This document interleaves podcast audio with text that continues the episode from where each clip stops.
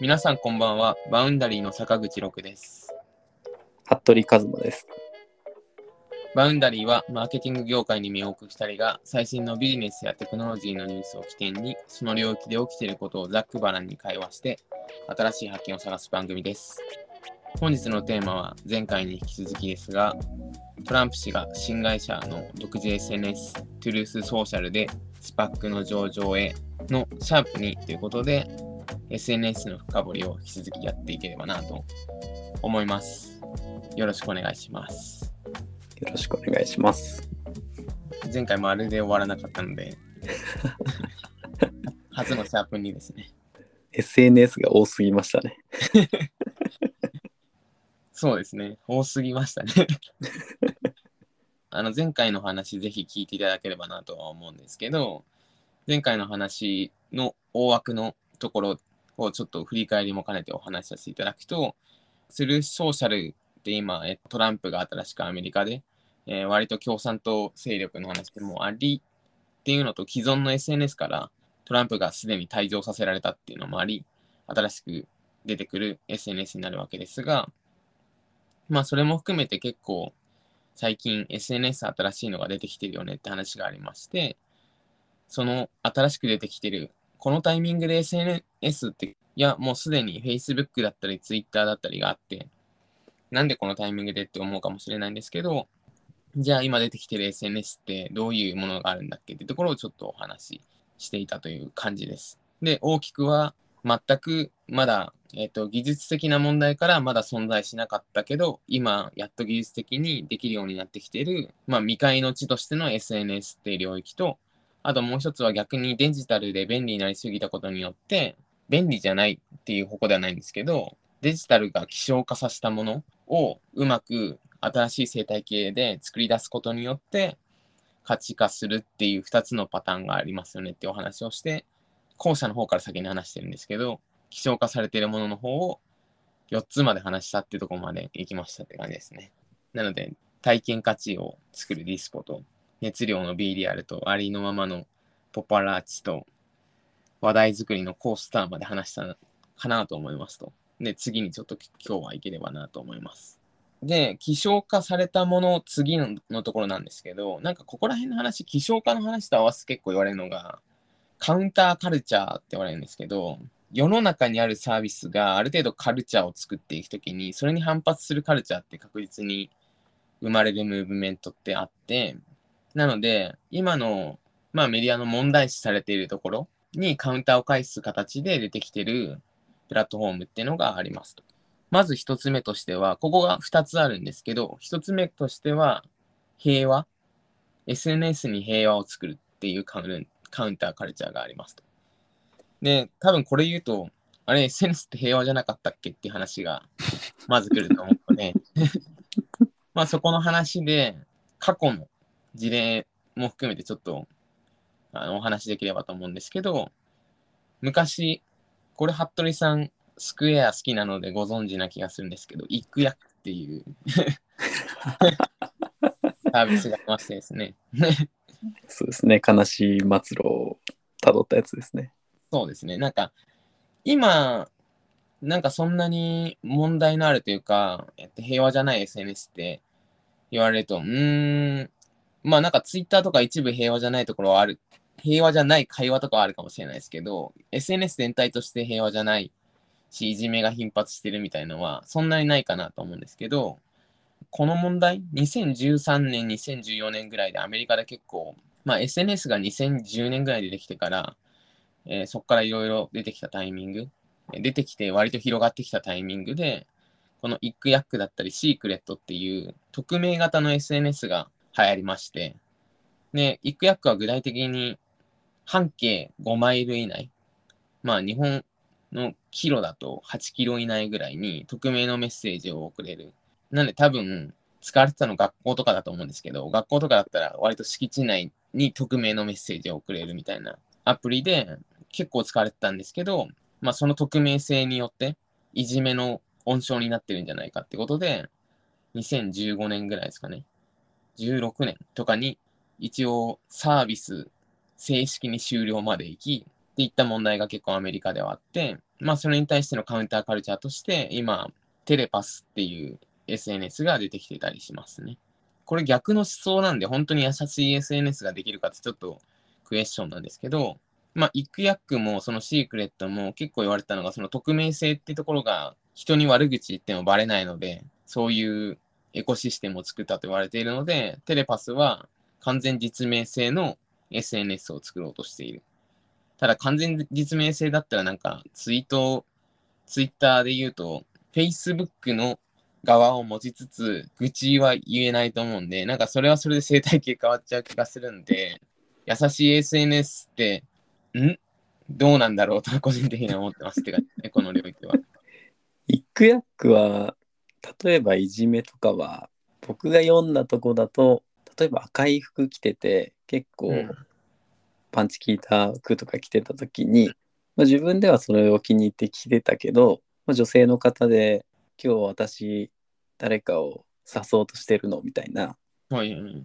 こうみだらな女性みたいなはい。というか、男を誘うようなことをしてるみたいなことをその本人になりすまして投稿されたりしてそういうことか。はいはいはい。されてえそれは私そんなこと言ってないっていううん。のでなっても他の人たちをうんが疑心暗鬼になったりとか、うんうん学校の人たち何なんだみたいな、うん。誰がどう見どう見てどうヒックヤックで言ってるかわからないみたいな状況になったりするっていういじめみたいのがどんどん出てたみたいなんですよね。はいはいはい。なるほど。なんか確かにイックヤックは匿名なんだけど、距離が絞られてるから、若干非匿名じゃないですか。うんうんうん。ちょっと特徴的なことを言えば、その人特定できちゃうじゃないですか。あそうそう。範囲だし、っていうのがあって、確かに使い方によってはっていうのはありますよね。でも、うんアイディア自体はすごい面白いと思いましたけど、個人的には。そうっすよね。アイデアは面白いけど、まあ、さっきのテレパスみたいなうん。その本人っていうのを確定できてないからその隣の子自体に慣れちゃうとかうん。憧れとかムカつくあの子にうんなりすましてなんか言えちゃうとか、みたいなところでちょっとその部分が弱かったのかもしれないですけど直近急に復活しましたね。いや、そうですね。直近急に復活して、なんかいろいろ、どうなんや、こうなんや。でもそうですね、ここ今なんか話してて思ったのは、いや、匿名性が完全に匿名じゃないと結構、いじめの温床になるのかなって思いましたね。うんなんか、本当に完全に匿名の場合、誰かを貶めるひ、締めようとしてもそれも匿名なんで、貶められないんで、悪いモチベーションが湧かない気がするんですよ。完全匿名の場合は。でもなんか半、半匿名とか若干透けちゃう場合は、まあ、行く役とかその、まあ、典型でちょっと透けちゃうじゃないですか。まあ位置とかで。みたいのがあると、いじめの温床になりやすいのかもしれないですね。まあ、ただこれは本当に回としては今のところ調べた限りこのテレパスでしたけど、実名っていうところがなんか解決策ではない気は個人的にはちょっとしているって感じですね。優しいの定義が難しいですよね。難しいですね。うん、うん。誰に対して優しいんだっていう。いや、難しいですよ、これは。相当。このテレパスの話で言うと、公然の場ではいじめをしないっていう前提があるじゃないですか。うんうんうん。だから完全実名性だったら優しい SNS ができるってあれなんですけど、でも学校でもいじめ起こってたりするんで、そんな単純な問題じゃない気がするんですね。うんうんうんだからまあ別に、そのツイッターでも場所だ、その一部だけ見れば多分いじめ起こってると思いますし、って考えるとなんか、いや、どこまで干渉するかの話もあるんですけど、ソーシャルメディアは一つの場所として確かにここら辺に優しくなれると、まあみんなにとっていい場所にはなると思いますけど、前回話したセクション230の話と同じで、どこまでプラットフォーマーが関与するのかっていう話はありますよね。うんうん。そうですね。まあデジタル上で例えばそれで赤バンするんであれば、なんかリアルの世界で言ったら法律で縛って逮捕するのと同じなんで、どこまで厳しくするかって話かなり難しいですよね。やっぱり平和ってところも。まあ、道中で F ワード言ってたらうん、じゃあ逮捕ですみたいな ことになっちゃうってことですよね。でもそれって、いや、行きやすいんだっけって言っても、いや、それを許容してる、なんだろう、そのワードを例えば言ってでも、ケースバイケースで冗談で言ってみんなの中で楽しくなってるケースもあると思います。うん、そうっすよね。難しいですね、ここは。っていうのがカウンターカルチャー1個目でした。で、2個目が広告に一番今近いかもしれないです。プライバシーですね。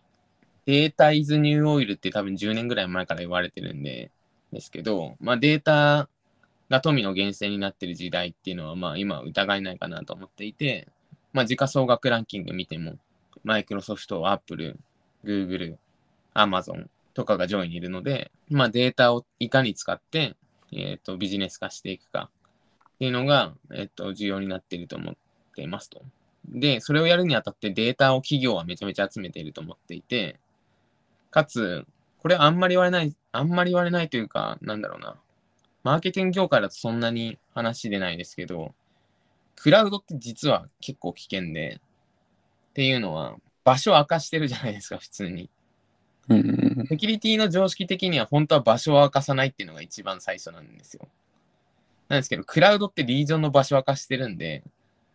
アタックされる場所も分かってるっていう、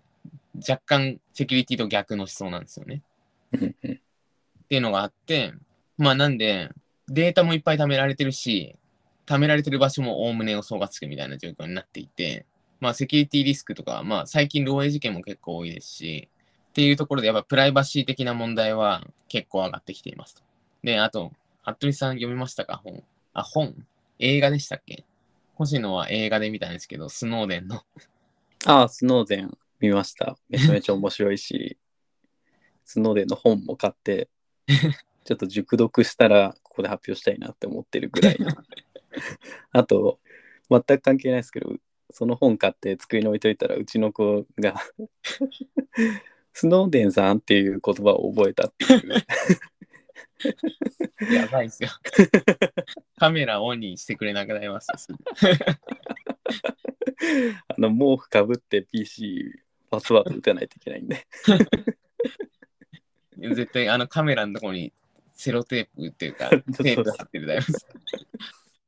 でもまあ、それも、まあアメリカはそれが大きかったですね。あの、スノーデン事件ってあの、まあ今で言うデジタルプラットフォーマーみたいな人たちが若干国とグルじゃないですけど、CIA とかと連携して、パーソナルなデータを、まあ秘密操作のために使わせてて、まあそれによって、例えばカメラ、例えばズームとかのミーティングするときに、もちろん自分たちだけで使われてると思ったら、その録画のデータが政府に使われてたみたいな話ですね、スノーデンは。で、そこからのカウンターカルチャーとして、もちろん、そもそもプライバシーちゃんと守れよっていう中で、もちろん規約とかで書くみたいな話はあるんですけど、それでも信じられないってなったのが多分スノーデン事件で、なので、そもそも最近だとデバイスから出すなみたいな話が結構うんうんうん。そうっすね。そういうプラットフォームとかが出てきてますと。で、特にまあ、そのデバイスからな出すなの話で言うと、あのメッセージツールが特にそうなってますね。まあ、日本でいう LINE、まあ、Facebook メッセンジャー、WhatsApp とかですけど、グローバルだと。ってところが、あの、シグナルとか、テレグラムっていうのに変わったりします。使ったことありますか？いや、ないですね。テレグラムは多分クリプト系やってる人だったら使ったことあるっていう感じの作りああ、そっか。そっち系でよく言いますね。確かに。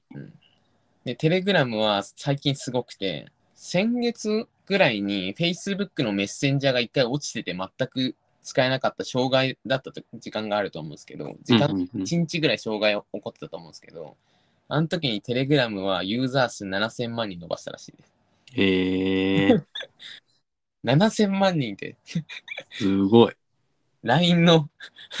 日本の MAU あれ ?1 日で稼いだみたいな。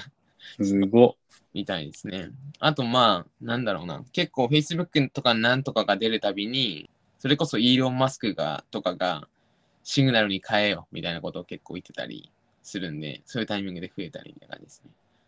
で、このシグナルとテレグラムは結構やってること単純で、メッセージを送るときに、普通って通信の中は秘密になってるんですけど、そのテキスト自体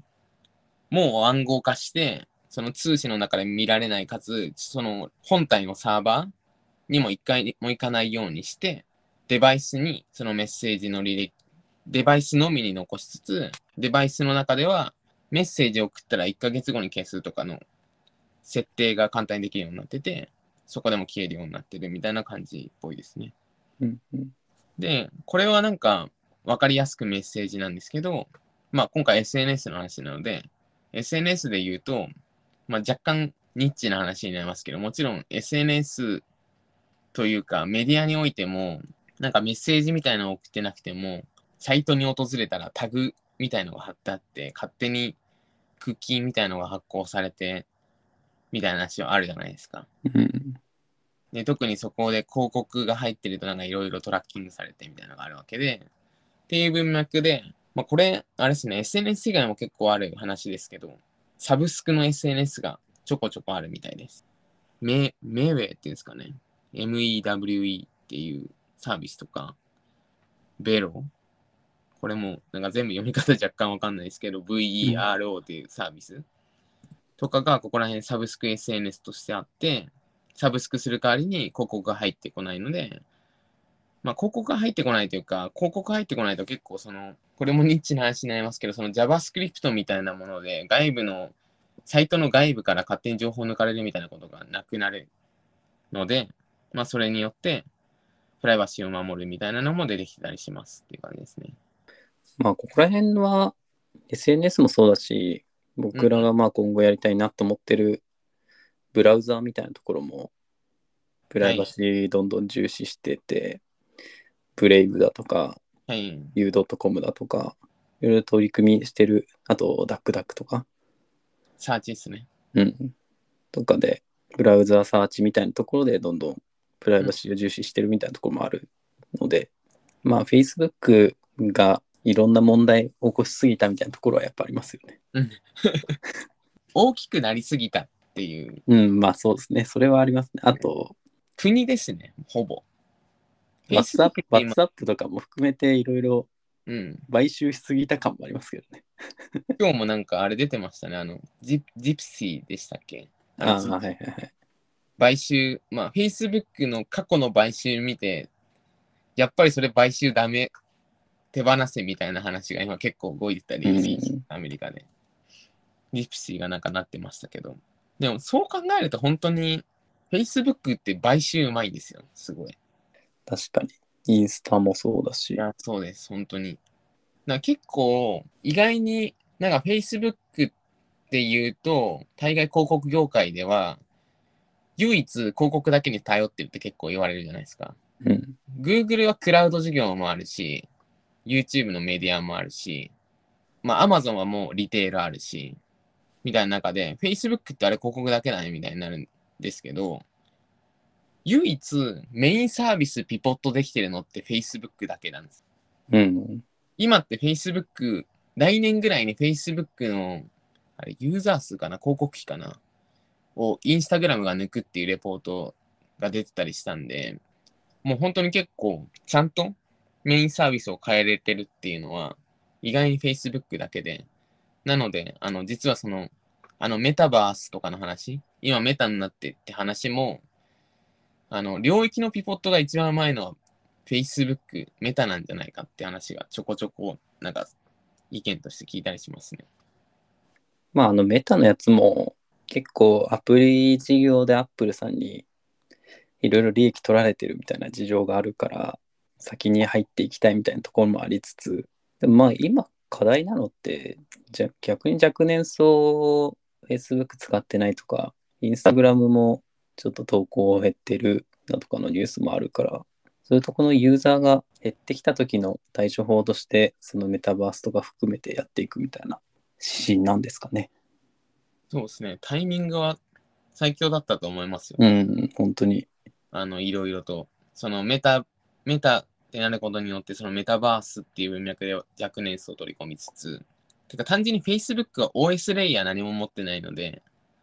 Apple が iOS 持ってて、Google が Android 持ってて、Amazon ってなんだかんだ FireOS とかいろいろデバイス持ってるんで、うんるんですけど、Facebook ってデバイスなくて、OS もないので、あの、今一番実は、実は美味しいんだよとか、美味しいんだよって言われてる、そのストア系のビジネスとかに参入できてないので、ストア系のビジネスとかやると多分収益が安定するんですよね。広告もまあ、ある程度安定するのかもしれないですけど、まあ今規制とかあると何が起こるかわからないって考えると、そこに入りたいんでしょうねっていう感じ。っていう感じで、ここまで希少化してるものというよりは、今あるメインストリームのもの、カルチャーに関してのカウンターカルチャーとしての平和とプライバシーっていうところのムーブメントでできてる新しい流れの SNS っていうのを紹介させていただきました。で、次に行きたいんですけど、次の大きなカテゴリーとしては未開の地。まだ技術的に現れてなかったけど、とか、まだどこも大きなプレイヤーがいなかったからっていう感じで開かれてきてる領域が4つぐらいああると思っていて、こっちが割となんかスッと進む気がするんですけど、まず1つ目が音声。音声はクラブハウスがもう懐かしいですね。本当に。本当に、いかに最初、招待をもらうかで、くださいくださいになってたけど、熱が冷めたら、そんなに周り使ってる人いないみたいな。クラブハウスってやっぱりあれみたいですね。割と多分年齢層が高いですよね。うん、そうですね。なんかこれ調べてる中で、結構音声もみ調べたんですけど、ウォーキートーキーっていう、まあトランシーバーみたいな多分意味なんですけど、ウォーキートーキーっていうアプリとかが若者とかだと使え使われてたりするみたいですね。うん。あとまあ動画と、まあリモートになってたと思うんですけど、リモートになってより動画と、あ、てか動画というかビデオコミュニケーションと音声がめちゃめちゃ近づいてるじゃないですか。どっちでもいいし、なんかわざわざ今電話来たらなんで電話って個人的には思うの 普通にビデオ会議パッと URL 送ってもらって入った方が、なんか映せるしよくないとか思っちゃうので、で、そういう意味では結構若者が使ってるの、ディスコード使ってるって言いますよね。そうですね。ゲーマーか NFT とかビット、はいビットコイン系の人がメインで使ってるという。ディスコード使ってないですか？使ったことないですか？服部さん。僕まだ入ってないんですよ。あー、ディスコードは、あれですよ。多分若者も結構使ってます。なんでかっていうと、ディスコード使ったことない方のために説明すると、ディスコードって、極論、ズームとか、マイクロソフトの Teams とか、Google の会議とかとそんなに変わらないんですけど、ディスコードって常に、常に動画を回せる。ポチって押したらすぐ動画を回す。ビデオチャット始まる部屋みたいのを何個か作れるんですよ。なんで、チャットで他のところに行くのと同じテンションで、そのビデオチャットのところをポチって押すと、そのビデオチャット内にインできて、そのままシームレスに会話できるみたいな感じなんです。なんで、結構若者の使い方とかは、一個なんか自分も入ったんですけど、仲いい人たちでいっぱい入るじゃないですかうん。まあ、それこそ大学生とか、今の社会人最初ら辺の人たちだと、その中にタバコ部屋とか、夜飲み部屋、麻雀部屋みたいなの作って、なるほど。っていう使い方を結構若者はしてるっぽいことを聞きましたというか、ちょっとしてましたというか。ありましたね。だから結構、ズームとかで、なんか最近あの、Teams かな？ブレイクアウトルームみたいな機能あるじゃないですか。うん。もともと10人でミーティングしたやつを一旦5人5人で分けてとか。でもあれ結構大変で、設定するのめんどくさかったり、てかもともとなかったりしたんですけど、ディスコードとかは飲み会部屋12345とかに分けといて、メイン会場とサブ部屋、2人部屋みたいなの分かれといて、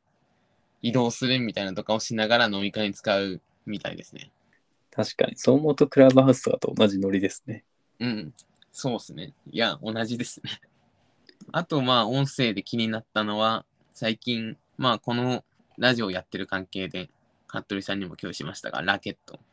あの、音声はまだ、そんなにもともと、いや、あったっちゃあったと思うんですけど、そんなにマジョリティ化してなかったってところはあると思ってて、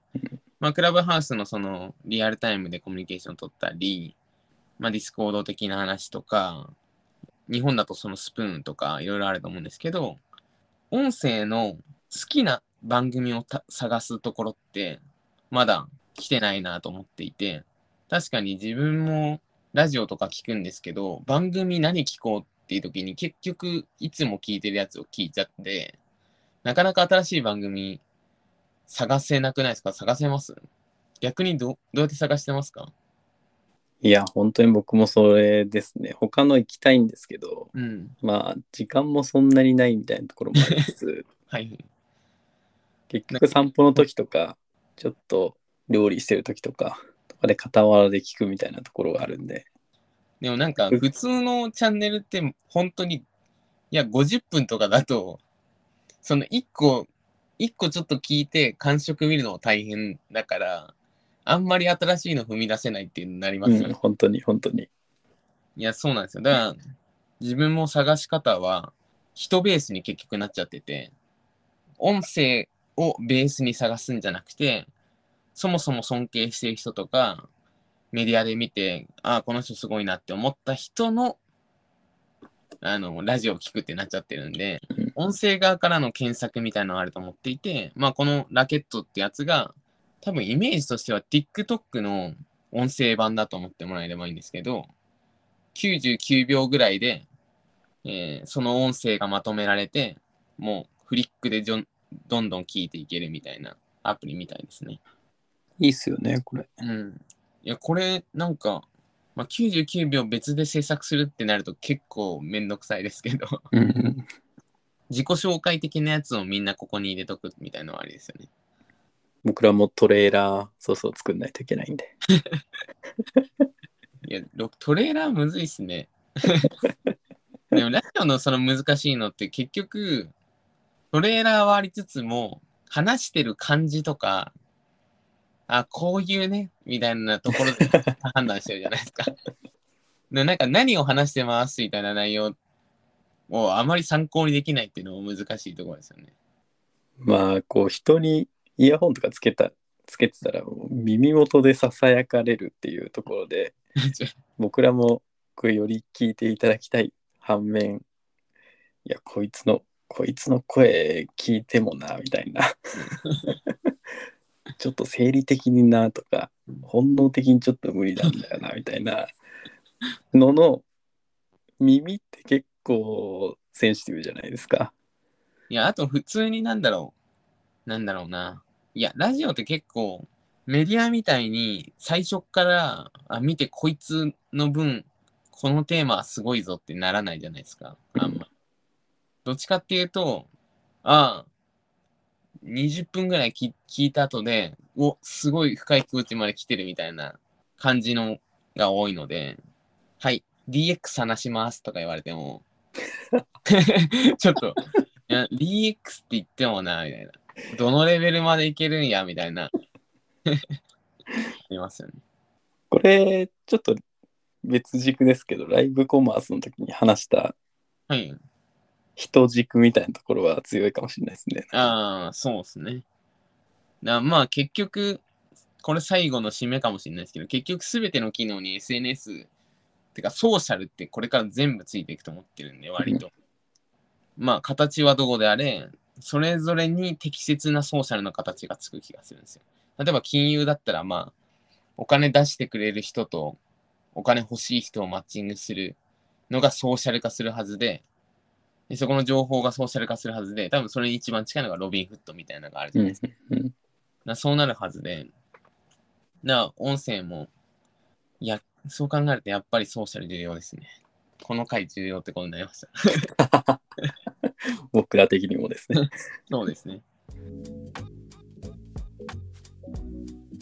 で、まあ、じゃあ音、音声はそれくらいにしておくと、あと未開の地は、ちょっとこの2つはまとめていきますが、マップとカレンダーはなんか普通に未開だなっていう、なぜか。ってのがあります。で、マップは、いや、未開というか結構あるんですけど、どれか、どれが一番強いっていうのが、そんなにないというか、まあ確かに Google マップは強いんですけど、じゃあ Google マップをいいお店探すときに使うかって言われると、そうじゃないので、そうじゃない。まあ少なくとも自分はそうじゃないので、まあマップってなんか多分上にどういう情報を重ねるかが重要で、なんかこれあれですね。第1回の時に若干話した気がしますね。うんうん。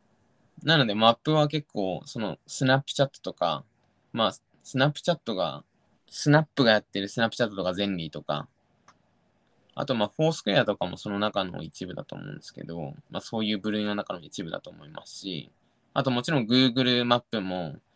いろいろ強化してたり、Instagram のマップとかもあると思うんですけど、このマップっていうところはかなり重要だけど、きちんとソーシャル化してる覇者みたいなのがまだいないかなと思ってますね。確かになポケモン GO とか、はいそういうゲームを絡めたうん。とか、何かしらのコンテンツ、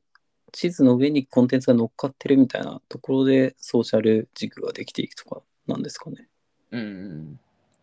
なんか、そうっすね。難しいのが、レイヤーをその被せるときにゲーム要素を入れると、多分、ゲーム要素でソーシャル化させようとすると、ゲームの IP に引っ張られて、ユーザーがオールに行かないじゃないですか。うん。かといって、Google マップみたいにジェネラル化しすぎると、そこに載せるモチベーションがなくなっちゃうんで、うん。なんか増強されない、ま、気がしてて。なんで個人的にはそのやっぱりスナップとか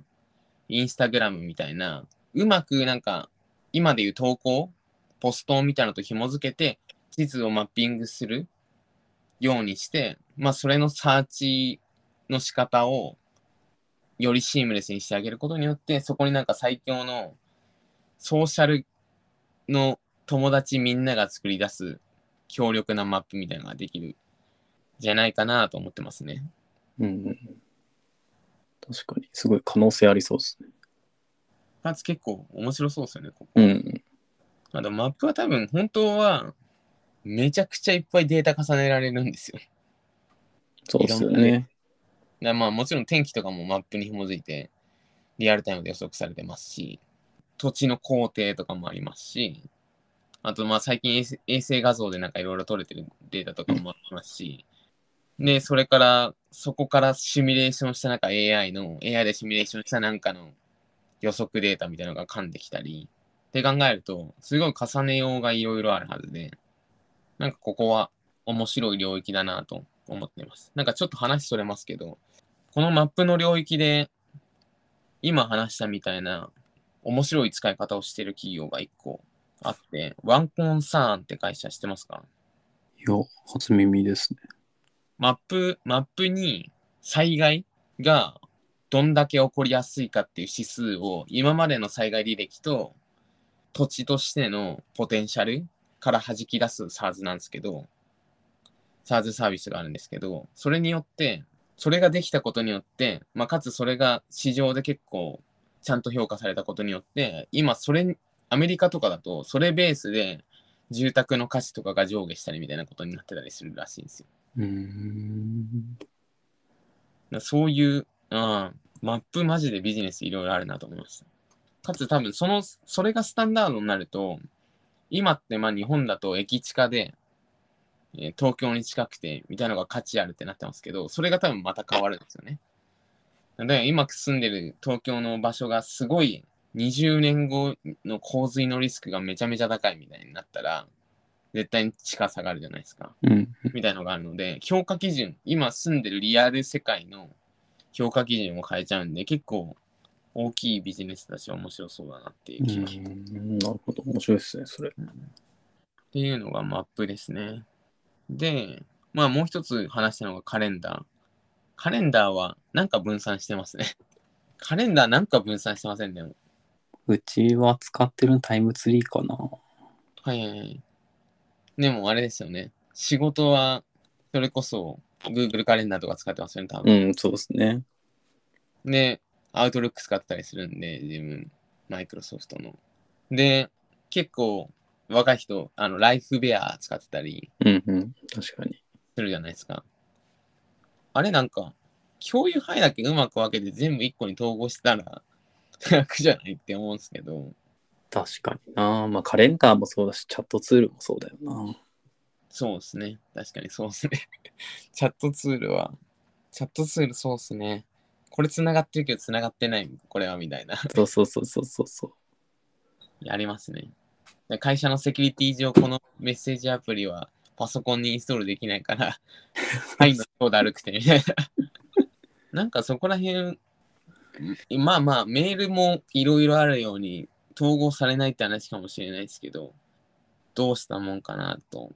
まああれですよね、結構マイクロソフトがつなげないんだよな、本当にいろいろ。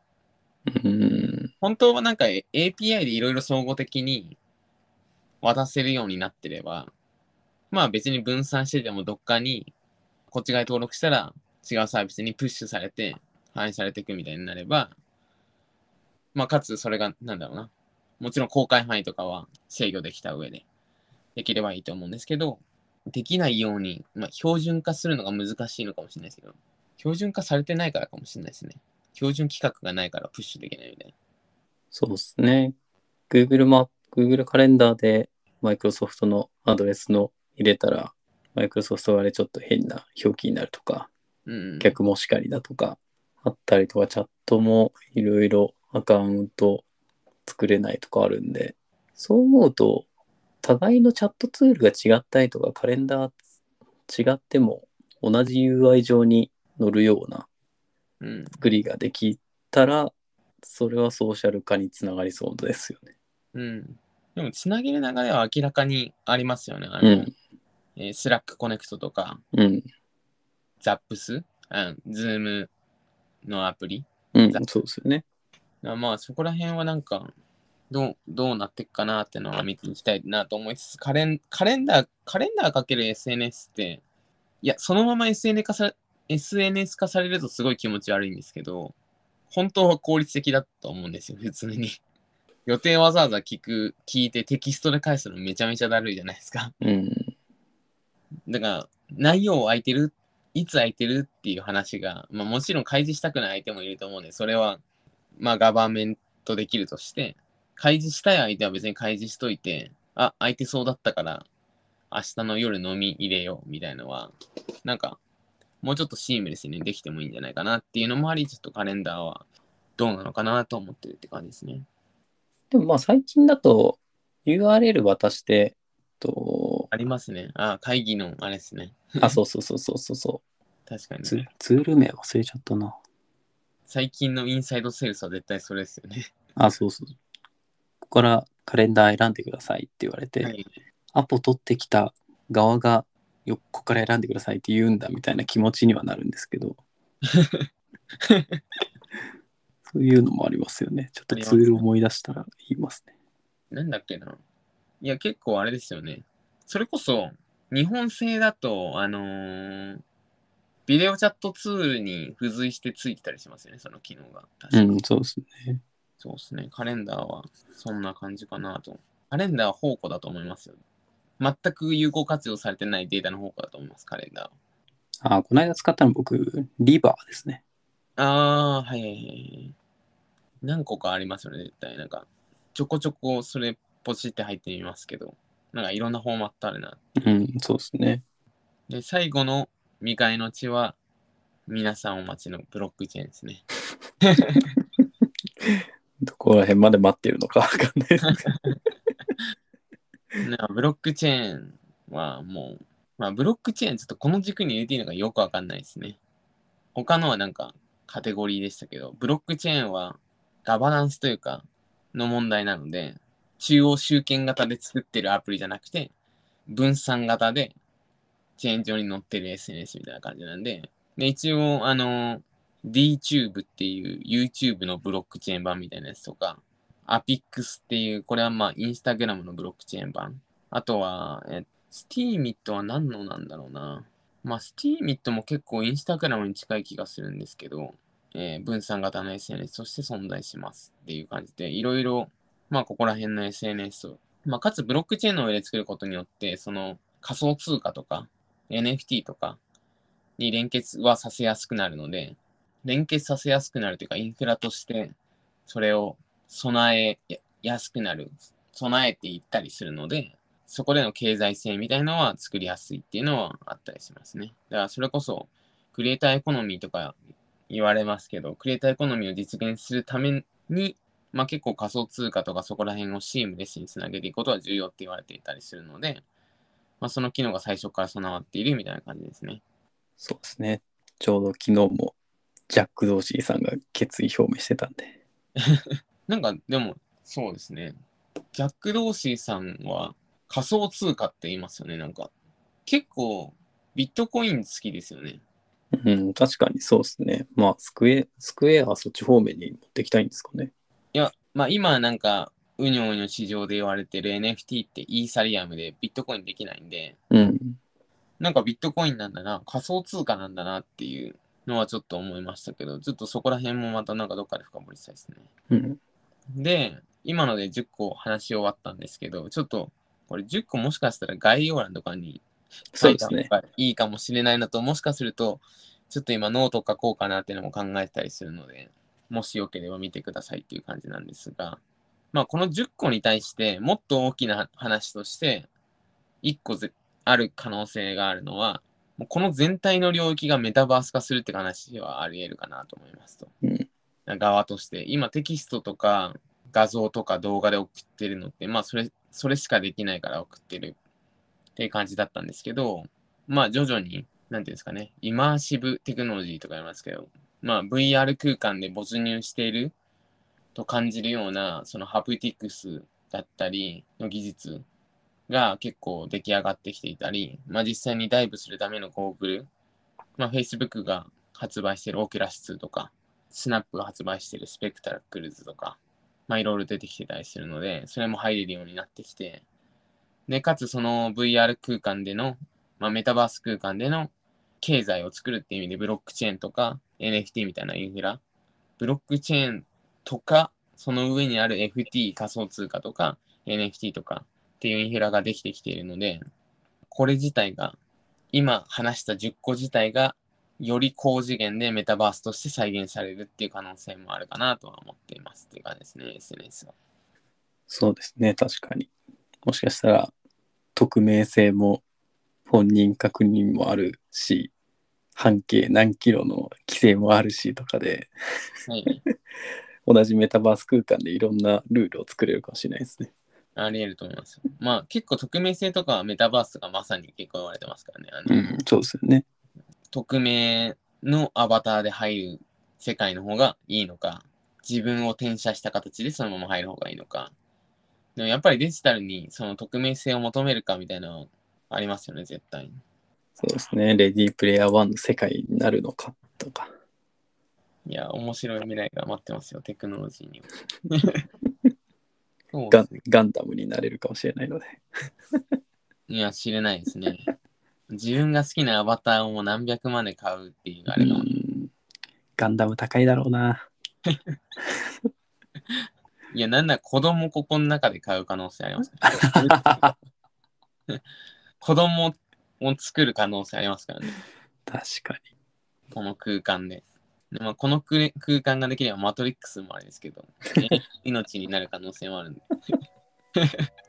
あの自分たちの脳だけ、あのブレインマシンインターフェースみたいに自分たちの脳脳に電極刺されて 永遠にメタバース空間で生きるという。いや、そこら辺も含めて、でも一番 SNS の覇者でもある Facebook だったり、まあ、Twitter とかも、まあその領域に入っていこうとしてたりするので、まあそこはなんかまたどっかで話せればと思います。はい。